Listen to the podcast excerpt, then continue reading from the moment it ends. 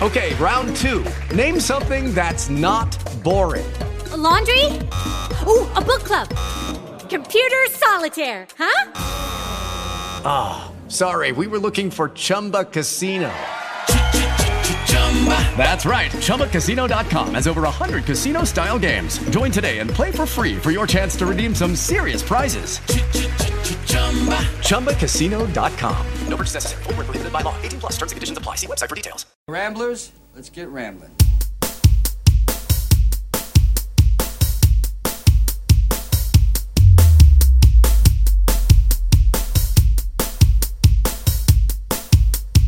Ramblers, let's get rambling.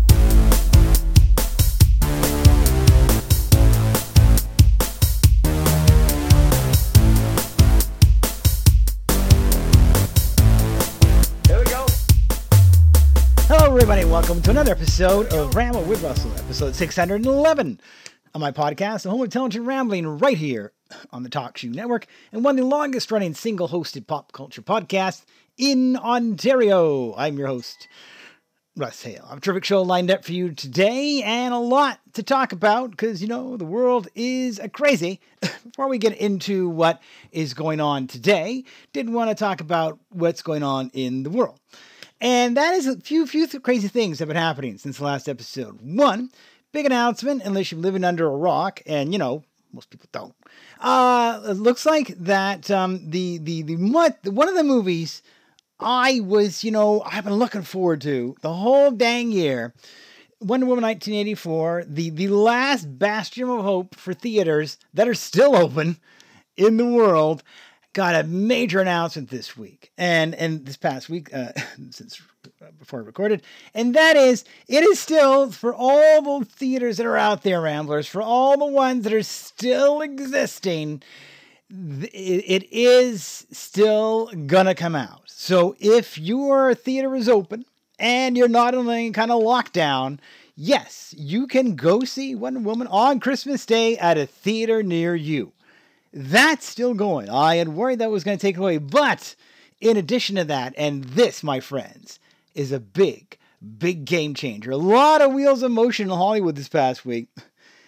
Big game changer here is that in addition to the theatrical release, which they're still going for because the director, Patty Jenkins, was very adamant that this be released in the theater. At the same time this movie is coming out in theaters Christmas Day, it is also being released on HBO Max for free. Yes, so all my American Ramblers out there, if you have a subscription to that service, you will be able to watch that movie for free on HBO Max. Now, what does that mean for the rest of us folks in the world? Well, unfortunately, HBO Max is only available in the US right now. So all us other people, unless you are lucky enough to live in the part of the world where a theater is open, you, unfortunately, are going to have to wait to see that movie. Now, in this past week, there has been talk that the Warner, and if there's an update on this, I'll let you guys know, that they may be looking at other ways to get this out to people who, you know, one, don't have a theater open to them, and two, don't live in the States and have HBO to you know, give this movie as much exposure as possible. But for as time of this recording, it isn't looking good. Now, up until recently, the theater in where I live in the Niagara region, Welland, was open for business.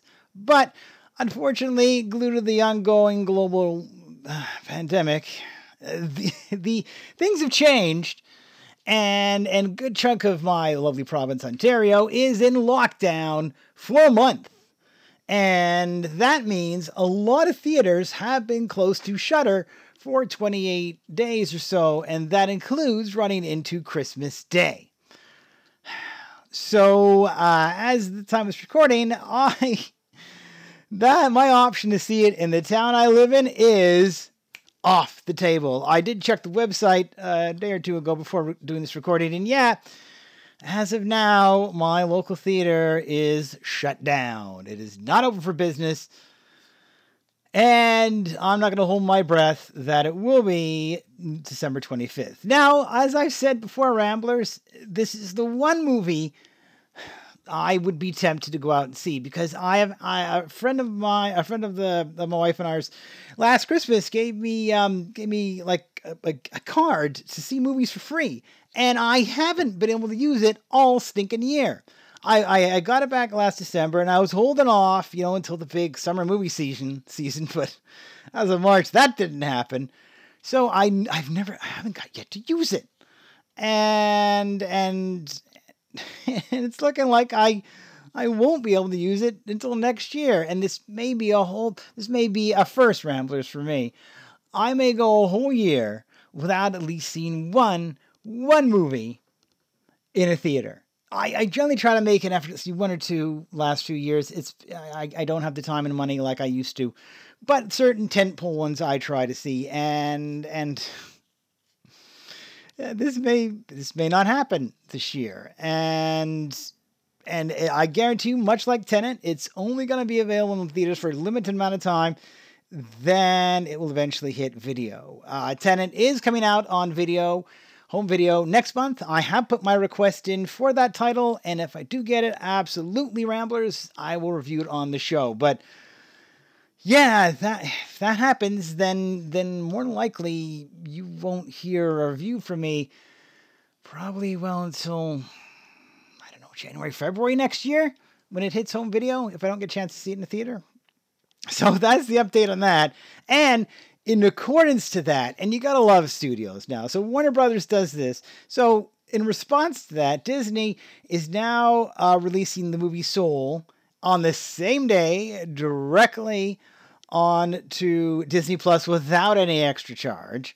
And the movie Monster Hunter is now moved to December 25th in theaters as well. So they're giving you another choice if you want to go see that. So here's all the studios kind of jockeying. And to me, Ramblers, this, my friends, is a game changer. This, I don't know, this is really going to change how movies get distributed. It really depends on how well this does. If this gets released in theaters and it does a colossal amount of business for the ones that are allowed to be open, then that's going to send a message that, theaters aren't dead, that there's still life there. But if this makes, if HBO Max gets a ton of subscribers because of this move,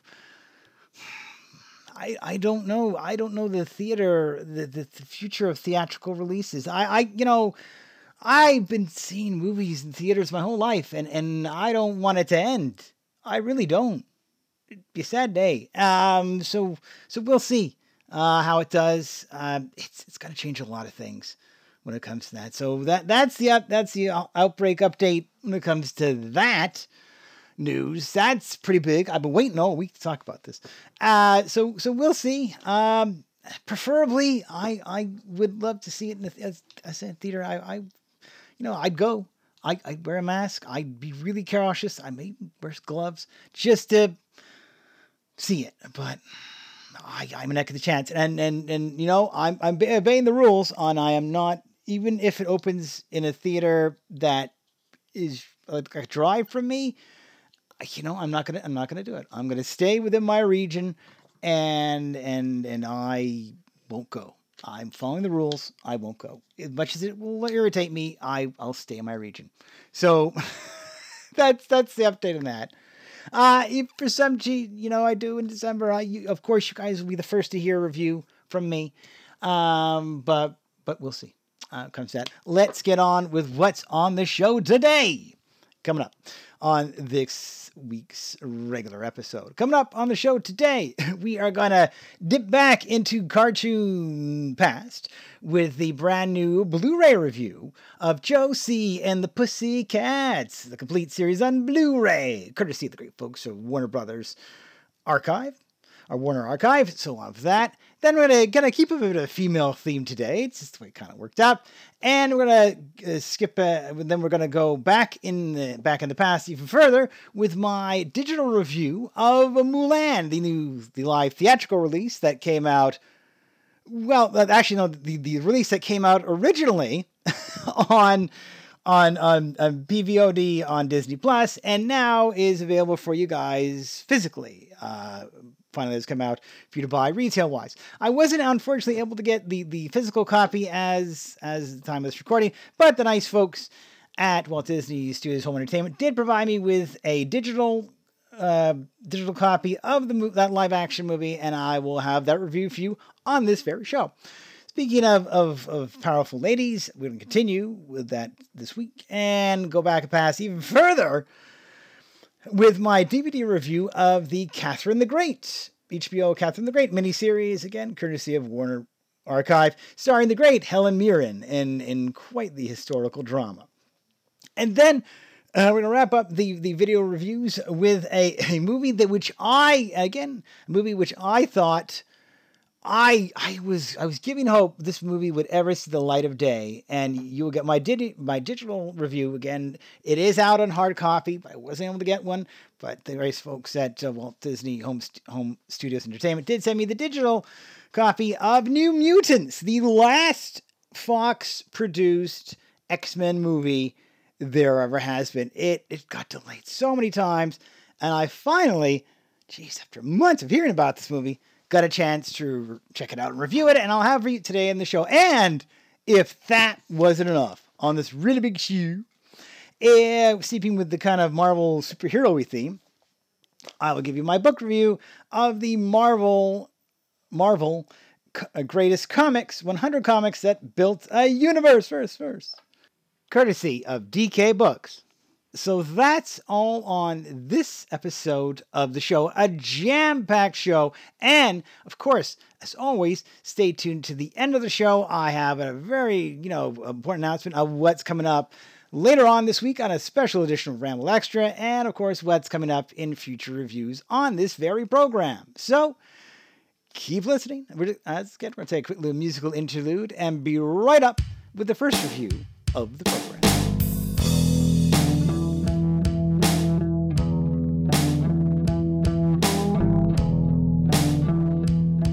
A retro TV show on Blu-ray review for this episode is Josie and the Pussycats, the complete series on Blu-ray, courtesy of the great folks at Warner Archive. Now, this is a nice trip back in a memory lane for me. This show aired just in 1970. It was just a 16-episode show. This set appears on 2 Blu-rays. They cram all 16 in 2 Blu-rays. And was part of the era of Hanna-Barbera, where it was teenage sleuths. Scooby Doo kind of kicked off a huge trend in that. And then after Scooby Doo, it was the formula of teenage sleuths, and then you had an animal sidekick, and they got into funny situations and solved mysteries. That was kind of the premise. And from Scooby Doo spawned Josie, also spawned and before Scooby Doo, there's Goober and the Gang. Look that up. It's real.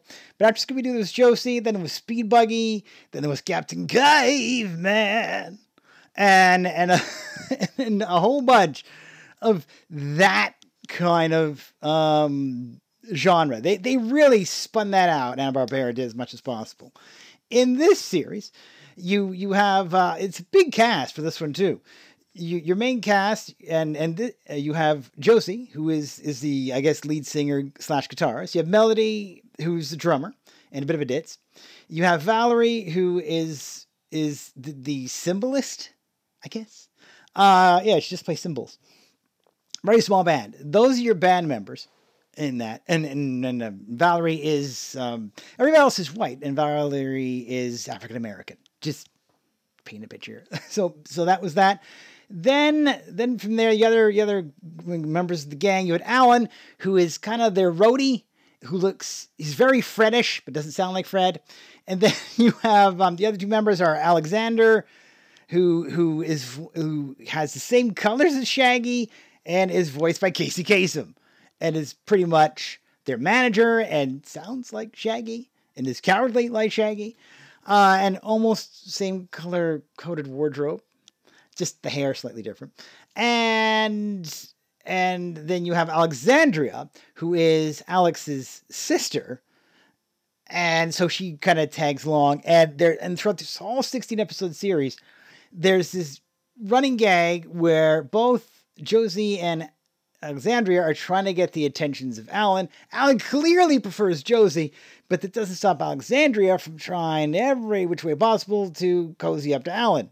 Also thrown in the mix is a cat named Sebastian, who's black and white, which matches the hairstyle of Alexandria, and he just snickers. He's a non-talking cat. He snickers like Muttley, essentially, throughout the series. So, in the 16-episode series, it shares a lot with Scooby Doo. A lot of the voice actors, like the villains, you hear them. They're from Scooby Doo.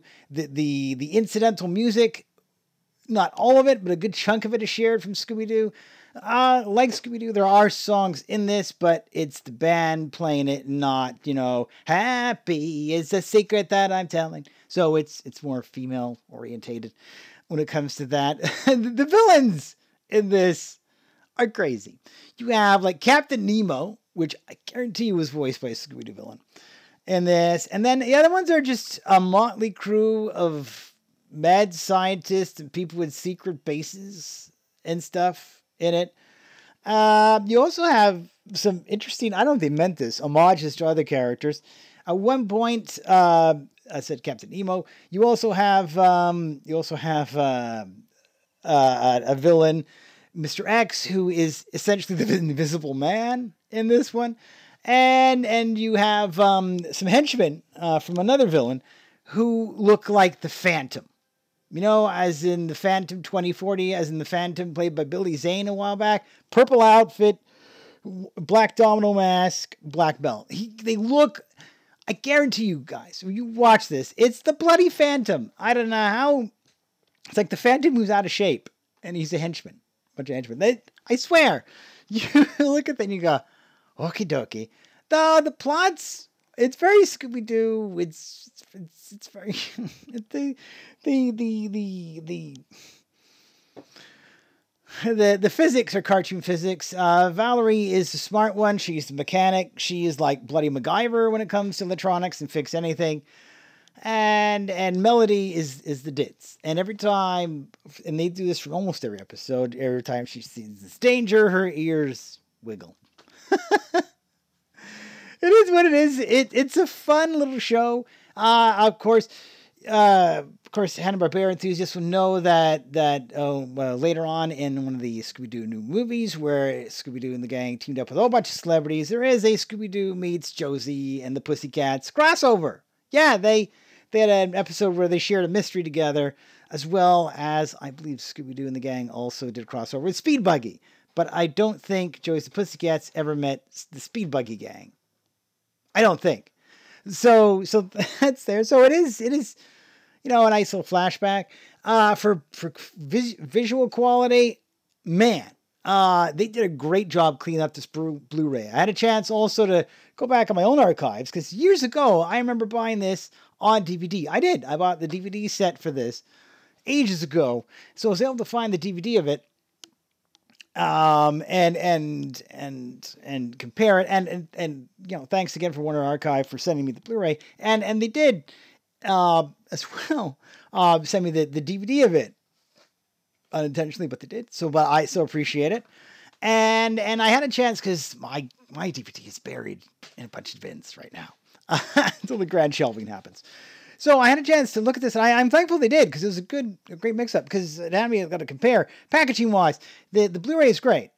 You get both all 16 episodes on two Blu-rays, but the DVD release from back in the day, it's cardboard, has a fold-out thing, and they had to split all these episodes on one single-sided and then a second double-sided DVD, which you don't see too many double-sideds anymore.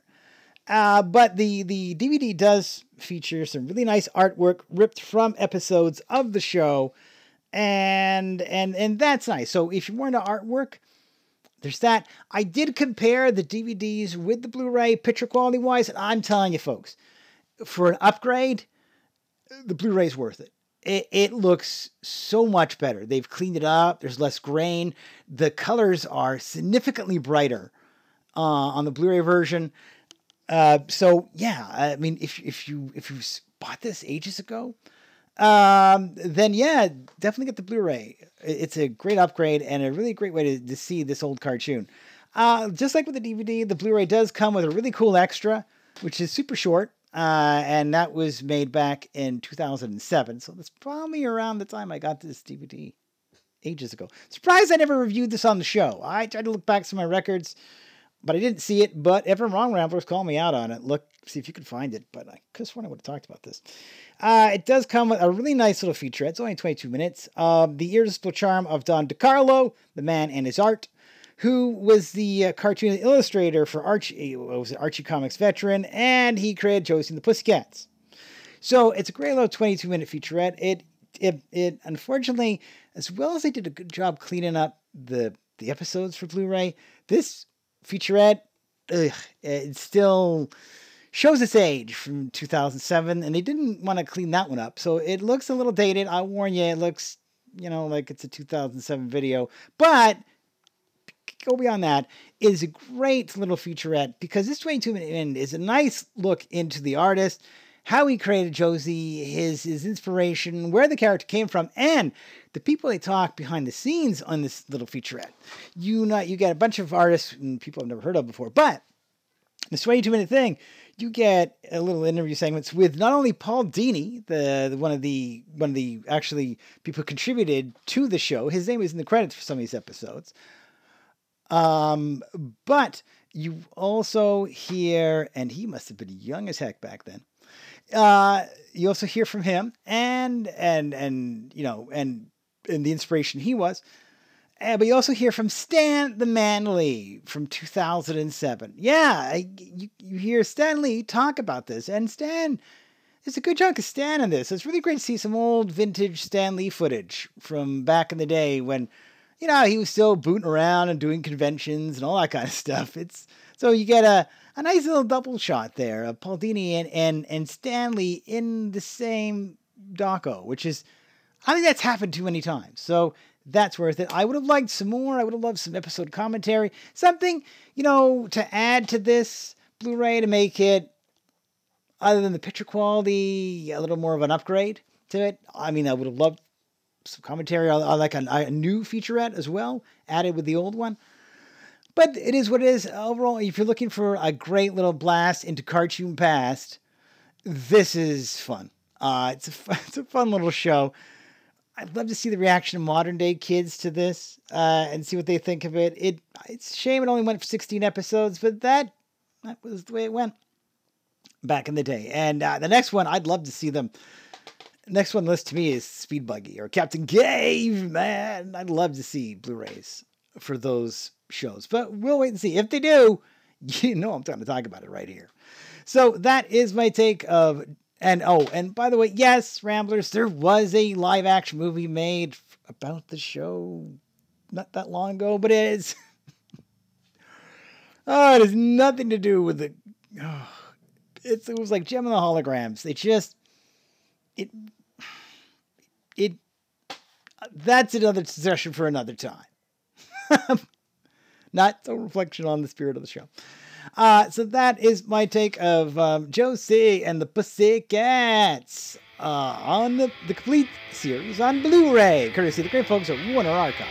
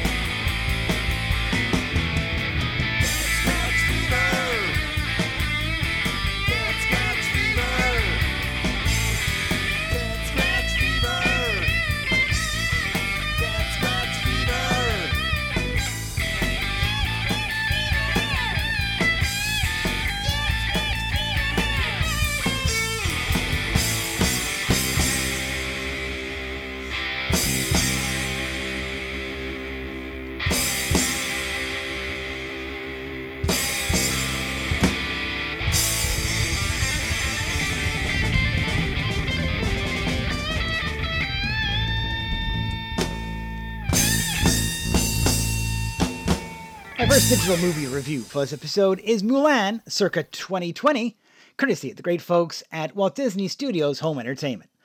Now, of course, this is the sequel to the much-beloved Mulan movie that originally came out way back in the 1990s, back in 1998. And I remember, going back and seeing that Mulan. I remember seeing that in a theater. It was one of those movies back in the day that I actually took one of my younger sisters to. I used to take her to all kinds of Disney movies when she was young. So it didn't look like an older dude by himself going to see a cartoon. So she was great. I think I did probably that with that, like Pocahontas and Aladdin, all that kind of stuff. So, and I wanted to, Ramblers, I really wanted to watch the original animated Mulan and even the sequel they did, direct-to-video sequel, before I watched this new live-action one, just to kind of compare it, because I have vague memories of it, but it's not that fresh in my head. Unfortunately, I didn't have time. Just time is a luxury. I don't always have to watch everything I want to watch, so I didn't. So just going my best. And I liked the original one. I thought the original one was fun. It had some great songs in it. Eddie Murphy in the original as Mushu was just hilarious. It was kind of like Donkey, his performance there.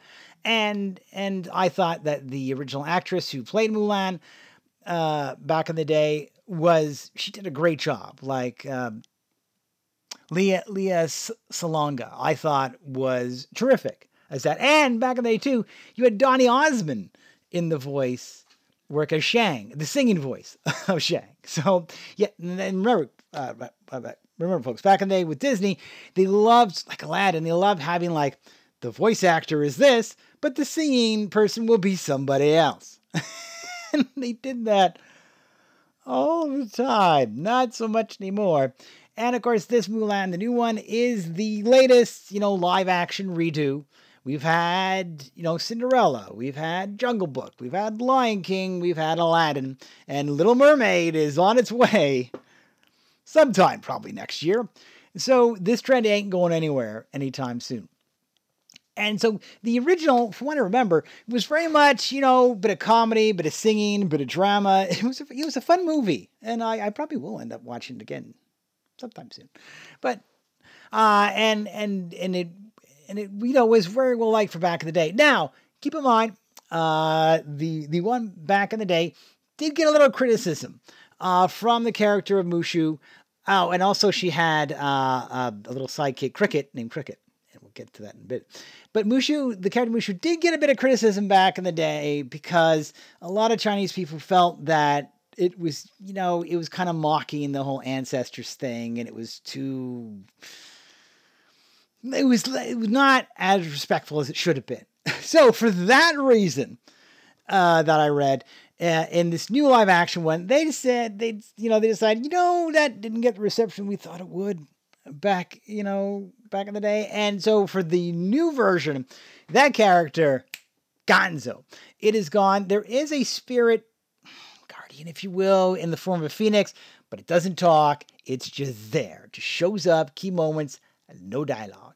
And yeah, if you're wondering, there is a character named Cricket in this, but it's a dude. It's not a little animated, not talking bug. It's a dude. The story from this one compared to the original is same in that Mulan is still a young girl who has an amazing ability to fight. She's, she's more than capable of fighting, but the culture then is, you marry off your daughter and then any sons, they go to war. And just like in the original animated classic, there's, wars broken out in China and all the males of the households are being conscripted into the army to defend the empire. And in Mulan's family, it's only her and her sister, and they don't have a son.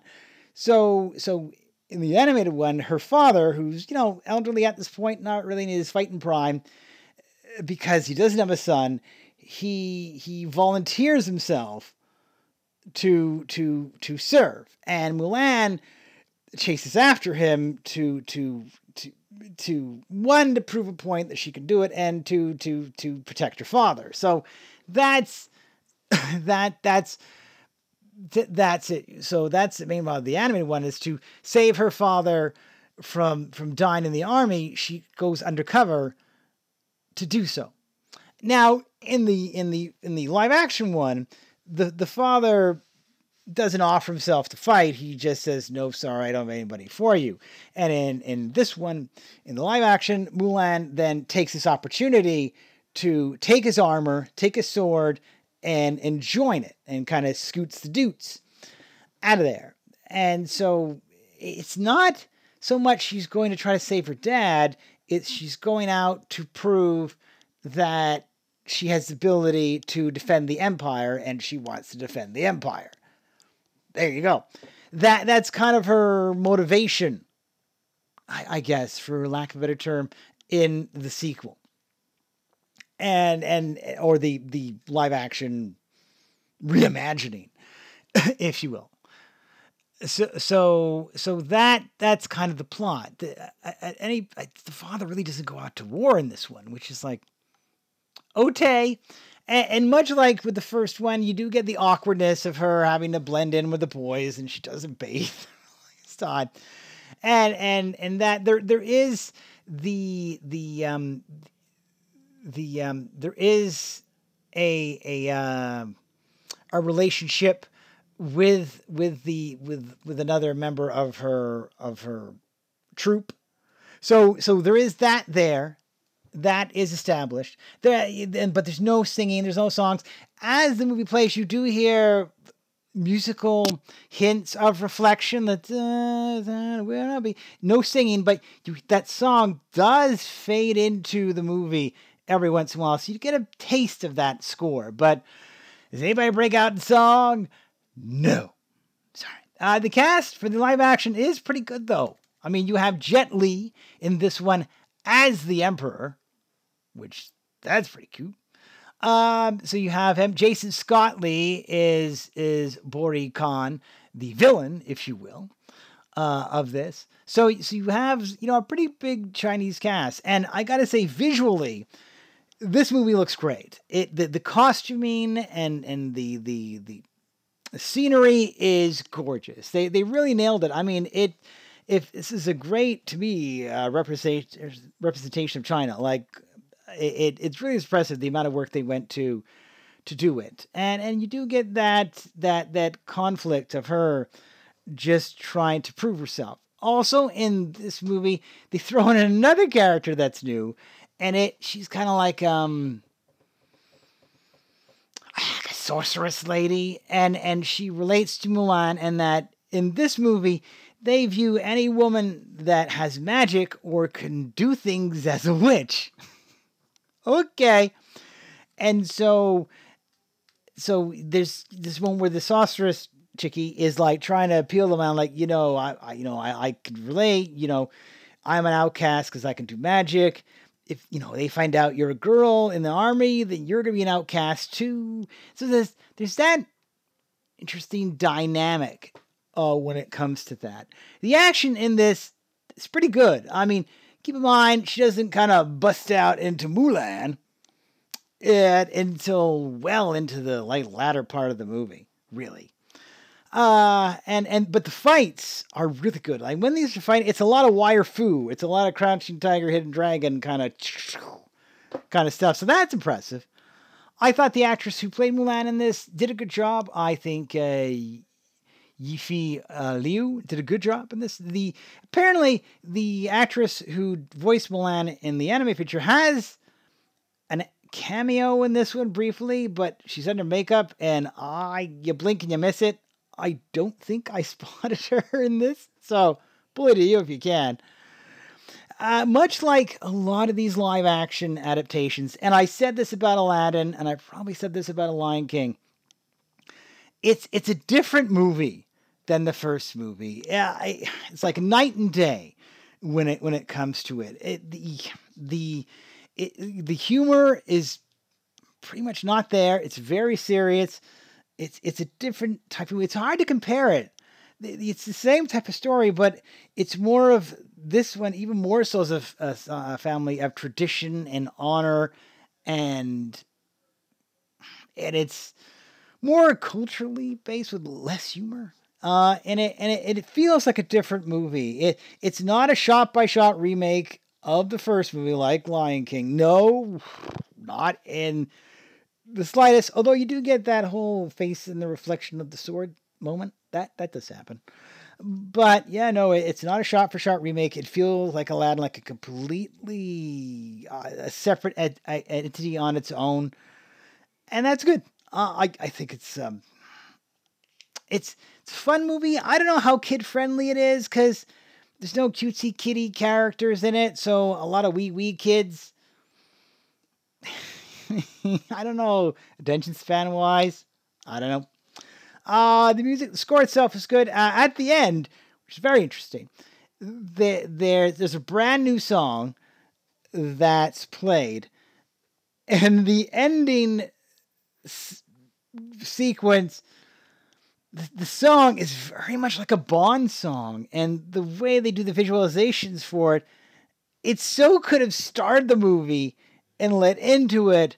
It's a very James Bond opening with this song. And after that, you hear reflections. But you could take that end bit and then plop it at the beginning of the movie, and it's very Bondy. I don't know if they did that purposely, but man, if there's ever like a live-action Mulan 2, put that at the start. Honestly, I don't know, but it's a neat touch. And it would have been even more interesting if it had aired, if it had been in theaters at the same time as Bond. Now, I only did get the movie for this. I didn't get the extras. More than likely, that'll be courtesy of my wallet down the road, if I do happen to pick it up. And it is out on 4K. So is the original animated feature. And you can get a really nice looking steelbook. If I do pick it up, and courtesy of my own wallet sometime, and I got some spare cash, I will probably review it on the show and talk about the extras. But all I got was the movie. And that's all I'm going to talk about on this one. Overall, interesting adaptation with it. A little darker, a little more serious, but still a good story of honor and tradition, and some terrific martial arts, and a good score to boot. Just no sing-along stuff. And the replacement of cricket as a person, I think, still works. It's a shame there's no little animated sidekick character. But it is what it is. So that is my take of Mulan circa 2020, the digital review of that movie, for you guys, courtesy of the great folks at Walt Disney Studios Home Entertainment.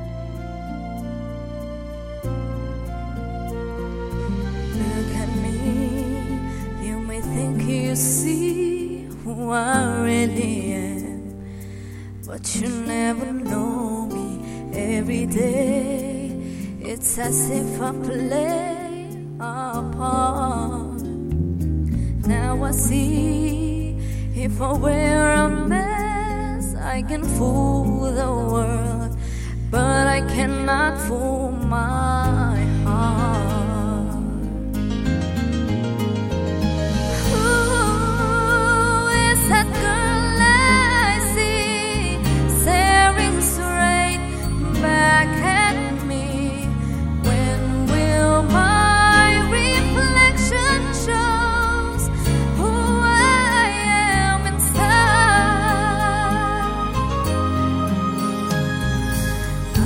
Now in a world where I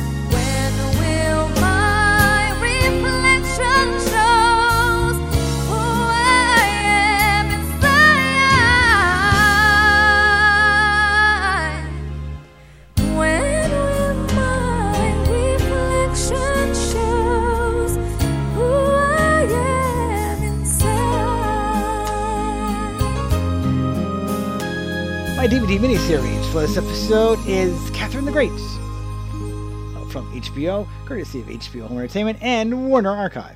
It's a very interesting show. Folks, I don't review a lot of historical things on the show, occasionally here and there, once in a while, but I'd heard about this, and Helen Mirren is a terrific actress. She last played Queen Victoria as well, so she's got a history here of performing a lot of historical characters. I mean, what's next, Joan of Arc? I'm wondering where she's going with this, because she's been playing a lot of historical figures. This is an interesting miniseries. It's only in 4 parts on 2 DVDs, so each part is about an hour, and chronicles Catherine the Great's 34-year reign on the throne of Russia, from the very early days when she took over to her very final days of running the empire.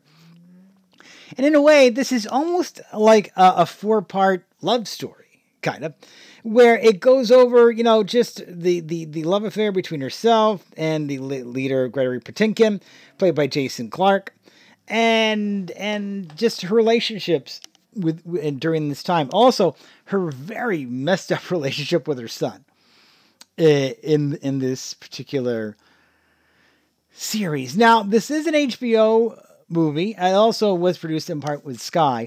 And like most HBO things, folks, it ain't for the kiddies. I will warn you. There is a fair... Well, language isn't too bad, but it can get quite violent. There are beheadings. And there are very much scenes of sexuality and nudity, and it's an adult show, so be forewarned. Like with most HBO shows, I tell you guys, not a show to watch in front of the kids. But take that away, it is still a very interesting program. Unfortunately, with this release, no inside looks, no behind the scenes, whatever. In this 4-disc release, I'm a little disappointed in it. When it comes to that, usually HBO is terrific for behind the scenes. It comes in 2 discs. The discs are on flippies, so they do stay nice and secure. They're not stacked upon each other, because I really hate stacking. But the show is a really interesting look. I didn't know too much. You hear about Catherine the Great, but I didn't know much about her. But this, quite a lesson. She was quite the lady, and Mirren really plays a good job. I mean, they did a great job with makeup and aging her, but seeing this woman over the course of history is quite something. And the costumes, the set design, fantastic in this for a period piece. I know some of those outfits would not be comfortable at all wearing them. And there's one thing where they have this, I guess this was the thing back then, this weird reverse ball where the women dress up as men, the men dress up as women. And seeing some of these guys in dresses, whew, is something.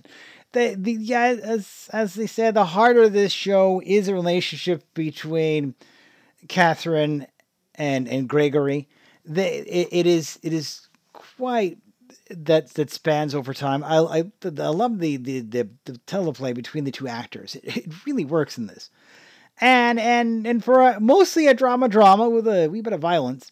And it even shows kind of wartime, but it's very cinematic. It's not bad. If you're looking for a big kind of super action-y thing, not really. But it is a good period piece, and I do like Mirren's performance in this. She is just terrific. It's quoted by NBC News, and Mirren is in a regal tour de force. And yeah, I'll concur with that. She really puts on a performance.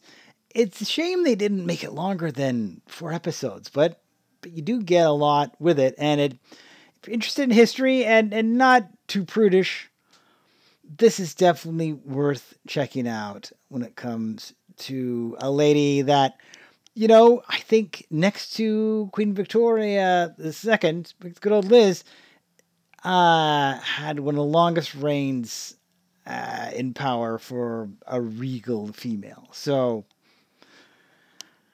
a lot of Liz and her comparisons to me in this when it comes to just the way they command.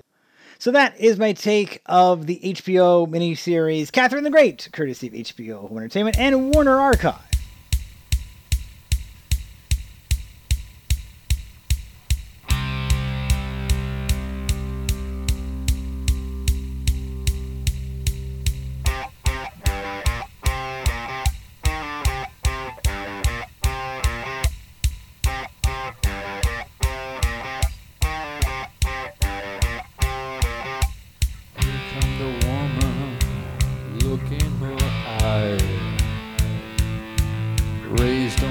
leather, flesh and horn my head.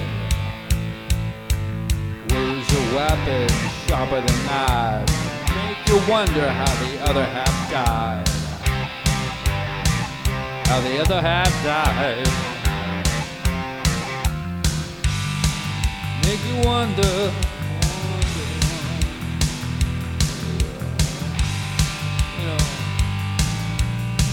I'm the man, look in his eye. Bet on nothing, the fool of pride. Look at him go, look at him kick. Make you wonder how the other half lived. Devil inside.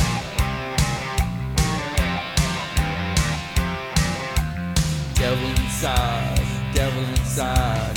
Every single one of us is devil inside, devil inside, devil inside. Every single one of us is devil inside. Yeah.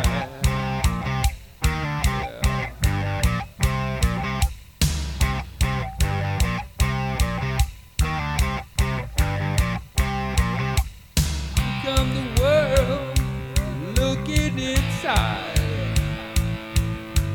Future uncertain, but certainly slide. Look at the faces, look at the bells. Hard to believe we can never place down hell. A place down hell. Devil inside, devil inside. Every single one of us is devil inside, devil inside, devil inside. Every single one of us is devil inside. Every single one of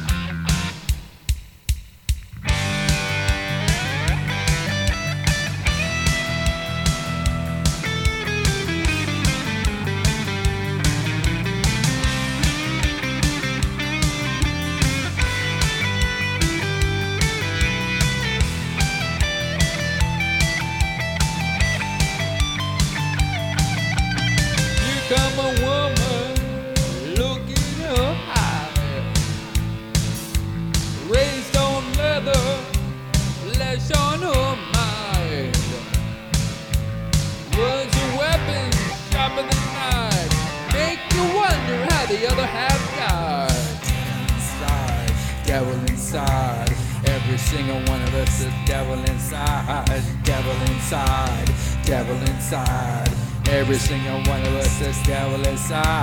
devil inside, devil's inside. Every single one of us is devil inside, devil inside, devil inside. Every single one of us is devil inside.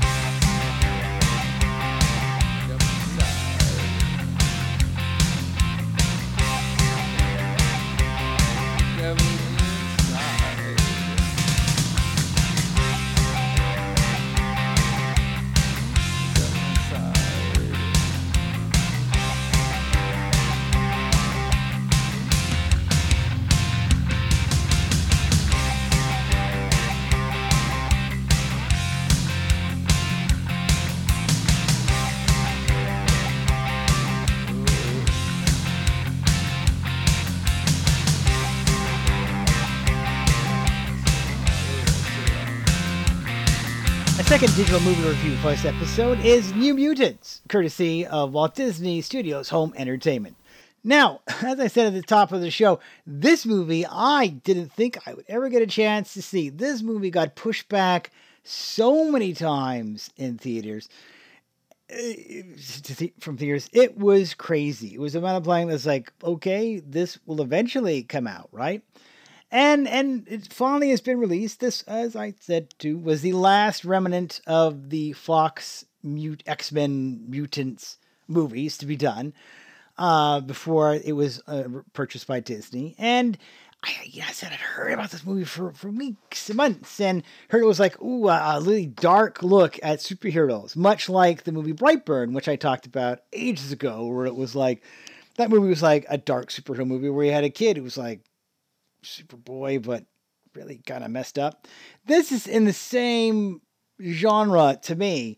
It's kind of like Marvel's take at horror, superhero horror.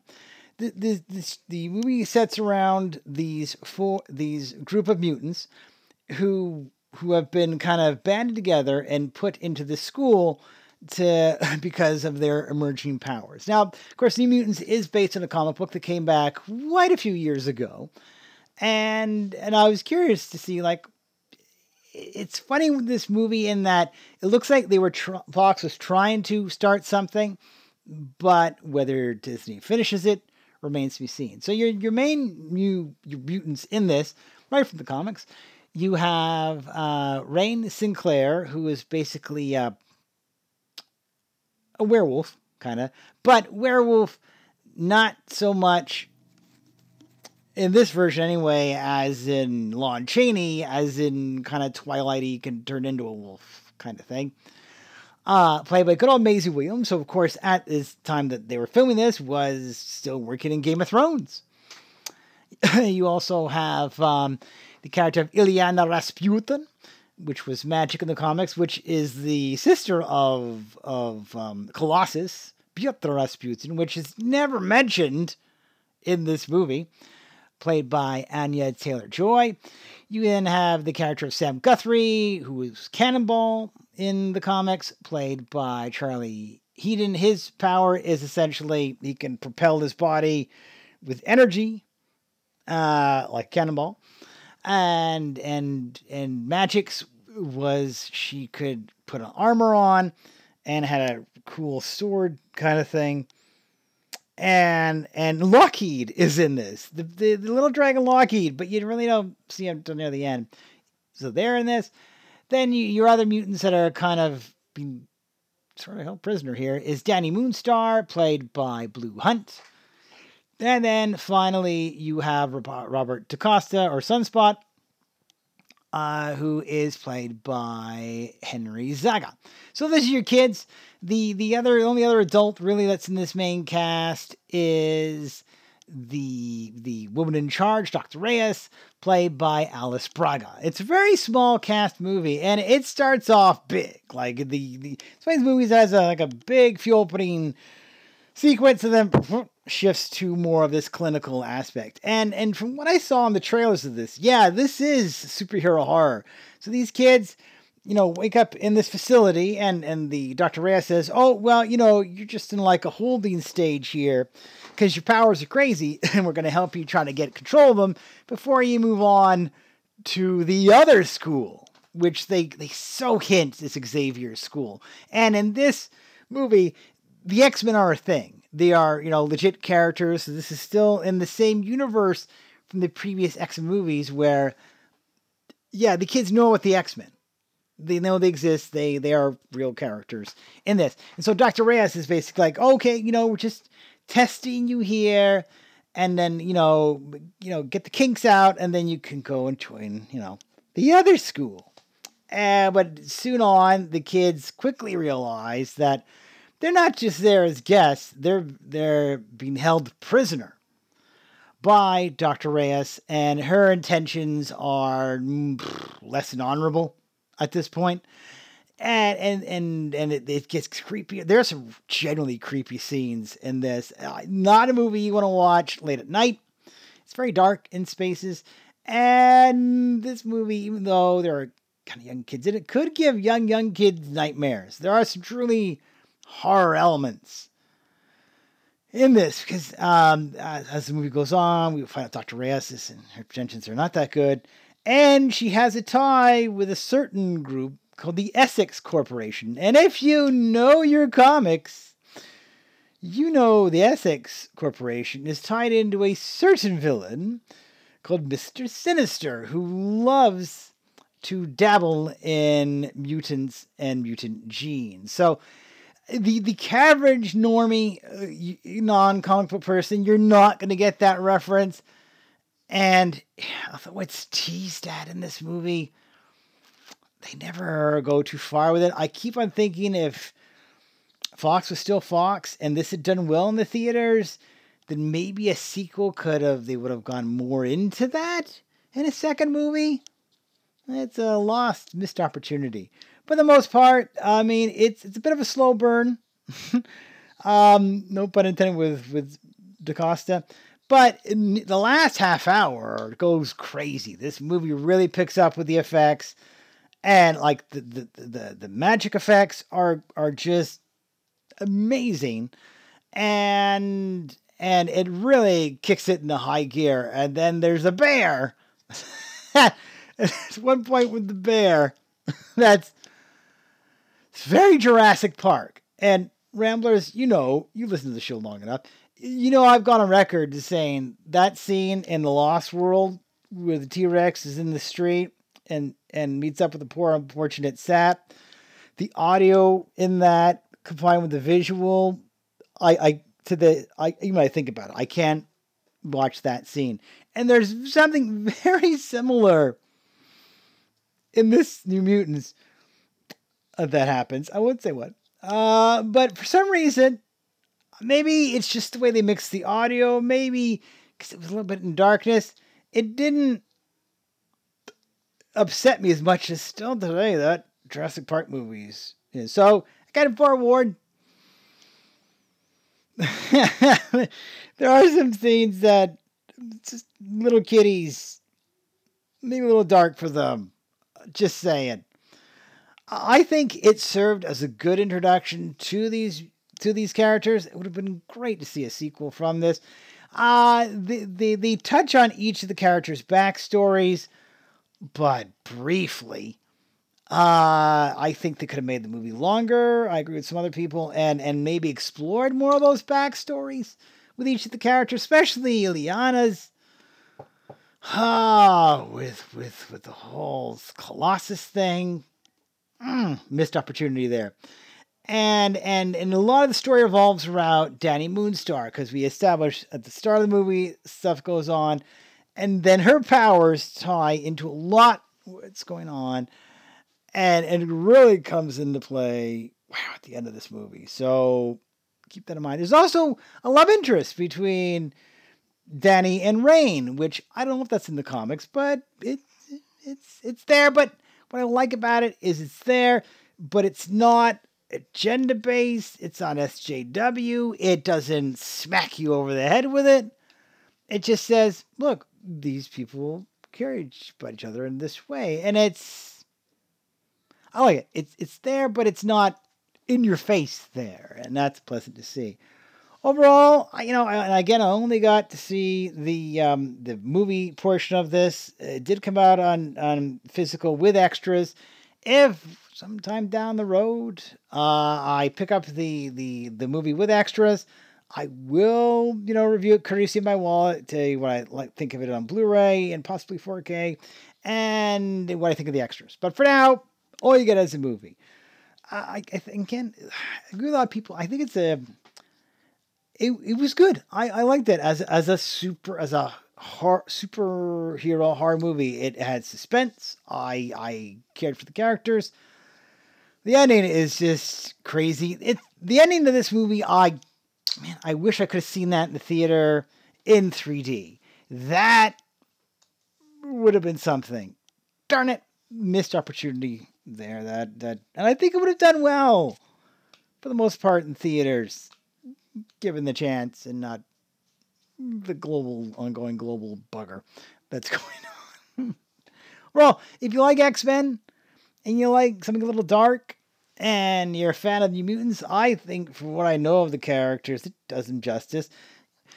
I would like to see in Rain and maybe more of a werewolfy version of her wolfy form as opposed to, just wolf version. they hinted at it, but never really went there. And I'm pretty sure there's versions of her in the comics is more lady werewolf than just turned into a wolf. So that's just me. But Maisie's great. She didn't make me think of her character in Game of Thrones at all. Completely different type of person, and power to her acting.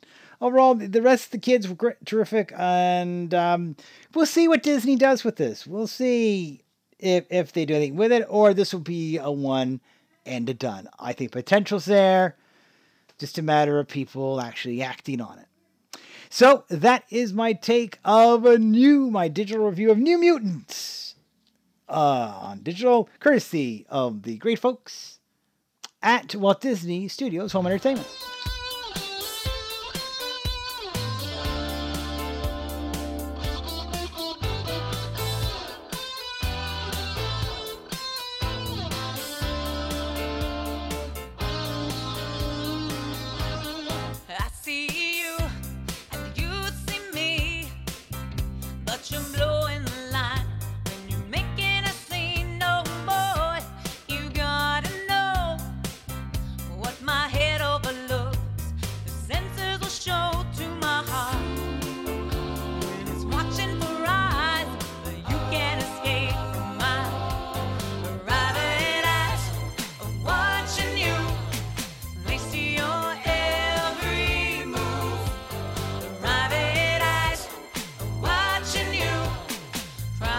My book review for this episode is Marvel Greatest Comics, 100 Comics That Built a Universe, first, courtesy of the great folks at Penguin Random House.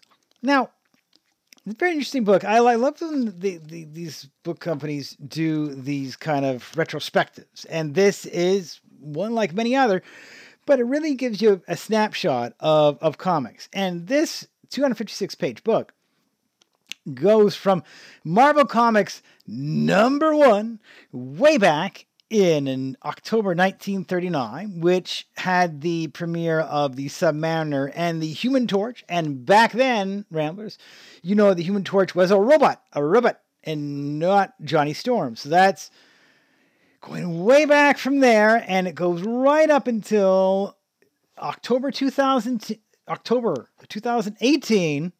We're in 2020 with Avengers 6. Now, so that's the time frame we're happening here. And that's, so according to this book, nothing happened in 2019 that warranted being special. So, or it just took that long to put this book together. I don't know, but that's kind of funny. Now, what I love about these kind of retrospective books is it lists each of these comics from, across the Marvel line. Not only does it list them, but it gives you a lot of comic panels and covers from each of these comics. So even if you don't own these, and some of the Silver Age stuff, man, if you own some of this, Lord Almighty, especially if they're in mint, that's worth a lot of money, people. So if you don't have these, it's a really nice glimpse into, comic book art from the days. And these are all panels, repros right from the comics, especially some of the 60s stuff. You look at how it's gone through over the years, and the evolution of artwork is really something. I mean, and it covers all characters, Spider-Man, X-Men, Avengers, Fantastic Four, and some of these comics I have actually owned. Yeah, it's kind of cool. Like, I have some of these Fantastic Fours, I do believe. And some of the Spider-Mans.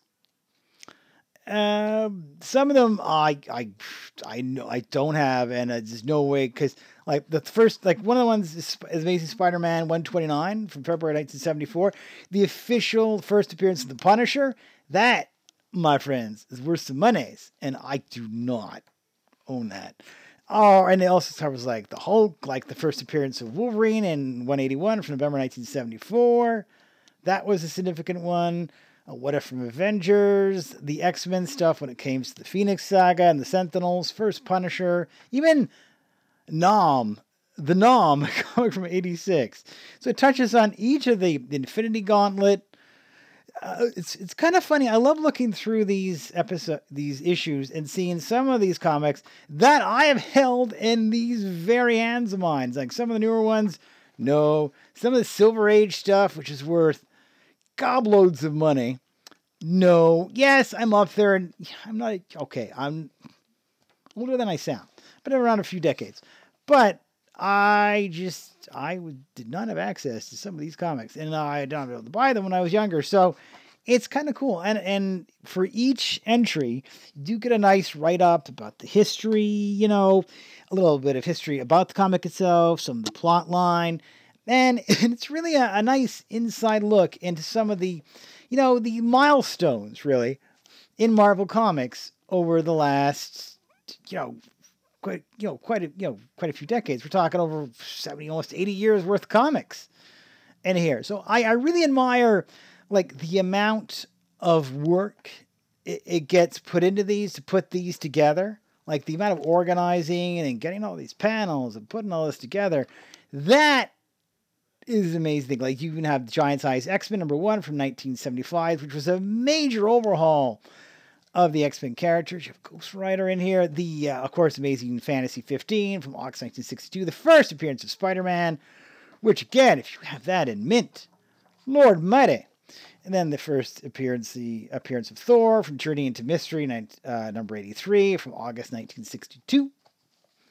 So, yeah, Cap America, all these, you know, origins. And the foreword is actually written by Joe Quesada, who, if you know your Marvel Comics, this man was in charge of, you know, he is, you know, he's the current executive vice president and creative director at Marvel, and did a fair amount of work in Marvel Comics his own self. So that's pretty good forward. Overall, if you are a Marvel, you know, fan, this is a book worth picking up. It's a nice little snapshot. I love the cover of this. The cover of it is assorted panels from all the comics that are talked about in this, and the actual, and it's slightly embossed, and the top of it, the writing is embossed itself. I love the artwork of that. It really, you know, screams, this is a comic book. And that's kind of cool. And it is definitely worth checking out. If you have any kind of Marvel fan, or you are one, and you just want a nice glimpse into some comic book history, the Marvel end of it, I would love to see a DC equivalent of this. Like Marvel, or DC's Greatest Comics, 100 Comics That Built the Universe, DC version. That would be great. I do have some other DC stuff coming in the near future, but more at that at the end of the show. But yeah, this is, you know, definitely something to check out. It even has the good old first appearance of MJ in this as well too, Mary Jane. So yeah, if you are an overall fan of Marvel, this is one to pick up. So that is my take of Marvel Greatest Comics, the 100 comics that built a universe. Courtesy of DK Books.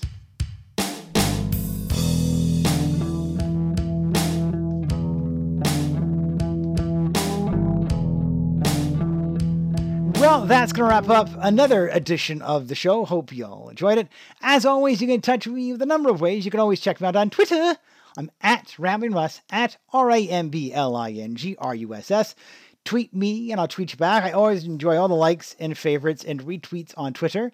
And if you follow me, I will follow you. And I do appreciate it. Feel free, by the way, to tweet me or send me a DM. Reach out. I love hearing from my audience, and I encourage you to do so. Of course, you can check out all new episodes right here in the TalkShoe Network. I'm show 18411. That's where all my new episodes do appear. Also, keep in mind with Twitter, any kind of links to new episodes, any artwork, I generally chuck it up on Twitter.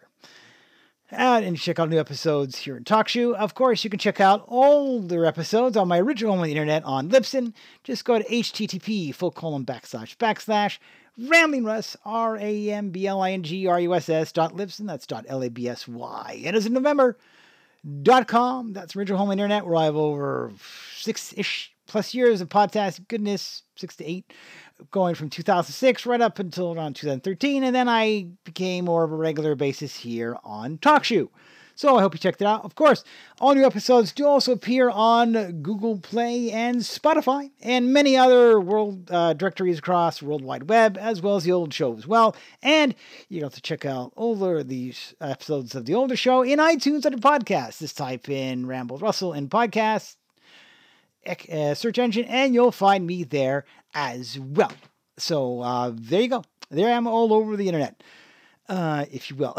So that is it for today, but there is still more to come. The best is yet to come, to quote an old Batman episode. I got lots more to talk about. Coming up in future episodes of the show, I'll continue my CW catch-up with my Season 2 review of Black Lightning that I got on DVD and Blu-ray, courtesy of Warner Archive, and I did get Season 3, and that will be coming as well, but we got to do things in the proper order. Lots to talk about when it comes to Black Lightning Season 2. Whoa, a whole lot of shaking going on in that show. That's for another time. As well, I did get a digital copy of David Copperfield, courtesy of Walt Disney Home Entertainment, so that will be coming your way. That very interesting look at a very classic Dickens character with a new twist, if you will. So that, as well, I will get out my review of Superman Man of Tomorrow, on Blu-ray, courtesy of Warner Brothers Home Entertainment. A brand new take on the Man of Steel. That's coming up. As well, I hopefully I should have a copy soon coming my way, courtesy of Warner Brothers Home Entertainment, of Steven Universe, the complete collection. All of that TV show, which I've never checked out before, so I'm very curious to see what that will be when it comes to that, because I've heard about this show, but I've never seen it because there's only one of us. So that is all coming up in next episodes as well. Lots of stuff left over from when DK sent to me, including the Star Wars Complete Vehicles cross section book. I have not yet talked about that, as well as the DC Comics cover art book, the new edition of that is super cool. As well, on the Marvel side, the book of Marvel Myths and Legends, the epic origins of Thor, the Eternals, Black Panther, and the Marvel Universe. That book as well, and maybe in the future, courtesy of my wallet, I did pick up Superman Red Sun on Blu-ray. And maybe I'll even throw in a DVD review of The Jetsons, the complete series, possibly, on DVD, also courtesy of my wallet. So that's, we'll see, time permitted, people, because I'm a busy dude. And last but certainly not least, I did have an opportunity prior to recording this show to catch up with a fantastic director of a brand new series that is from CBC Docs and will be appearing on CBC Gem starting November 27th. That is the movie Fear of Dancing. I had a chance to catch up with the director, Michael Alcock, and we had a terrific discussion about his upcoming movie and filming it and all kinds of nice, interesting stuff. I encourage you to listen to that. That is coming up later this week, hopefully, time permitted, in a Ramble Extra. Along with that, I do have some more stuff, courtesy of the great folks at Paramount as well, that I've yet to get to. And I might throw that in with the Ramble Extra as opposed to the next episode. And that is the movies of Dreamland and Jungleland on digital. They did send me copies of those. Check out. So I'll see if I can squeeze one of those either in the next regular episode or an extra. We'll see, time permitting, if we can do that. That is it for this one big show. Hope you all enjoyed it. And like I said, if it's coming up, I am really trying to bring interviews back to this program. I used to be more regular about it. And I might try to get some more YouTubers soon, too, because I think YouTube is an interesting place, and there's more people I want to talk to with on behalf of you folks and get back on the show. So keep in mind also, I may, speaking of YouTube, some content may go up there soon. We'll see, but I'll talk more about that another time. But a slight tease for y'all. I may throw some things on YouTube soon. We'll see. One other note before I close the show. I've got some new people to work with when it comes to PR that are handling the Sony account. And I got to thank the people that I worked with prior with Sony. They were great, but times change. And the nature of this business, I'm often changing PR firms. I don't know why. It's just, it happens. But that doesn't mean, but thankfully, you know, the Sony will continue just with a different firm. But I just want to give a shout out to the people I dealt with before when it came to Sony. And that with Alyssa at Media Profile. They were great. I no problems with them whatsoever. Now, I think with Taro PR is going to be handling all the Sony stuff. And in addition to them, Sony, they also handle a brand new video distribution firm I never heard of called Well Go USA Entertainment, and there may be some more titles from them coming to this show in the near future because, you know, it's the global pandemic and I'm adapting the best way I can to bring y'all new content. And one other further update, I feel like Columbo today. I did tease previously about getting my hands across an Xbox Series X and possibly a P5. Still in the works. The way it's looking, I might not get a hold of any of them sent to me, if all, till closer to holiday season. Right now, the availability is so tight, it ain't looking the greatest. Although I may get a hold, hopefully, sooner than that, of a Surface Pro to try out and review for you guys on the show. That's, again, in the works. So we'll see. I am, as of course, we're approaching the holiday season. I am working on the holiday gift guide, folks. I'm trying to put it together. We'll see what it is. But I am endeavoring to give you something this year. I just don't know what's going to be yet. But I got a month to work out the kinks. So keep listening. Keep watching Twitter.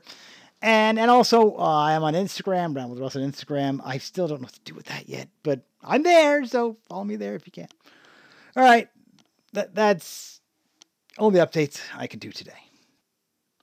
That is it for me. Hope you all stay safe out there, and we'll catch you next time right here on Ramble with Russell. Bye, everybody.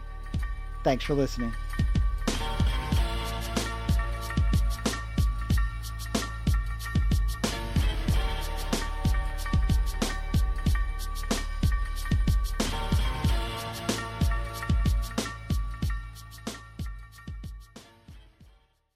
Hey guys, it is Ryan. I'm not sure if you know this about me, but I'm a bit of a fun fanatic when I can. I like to work, but I like fun too. It's a thing. And now the truth is out there. I can tell you about my favorite place to have fun. Chumba Casino. They have hundreds of social casino style games to choose from with new games released each week. You can play for free anytime, anywhere. And each day brings a new chance to collect daily bonuses. So join me in the fun. Sign up now at ChumbaCasino.com. No purchase necessary. VGW Group. Void where prohibited by law. See terms and conditions. 18+.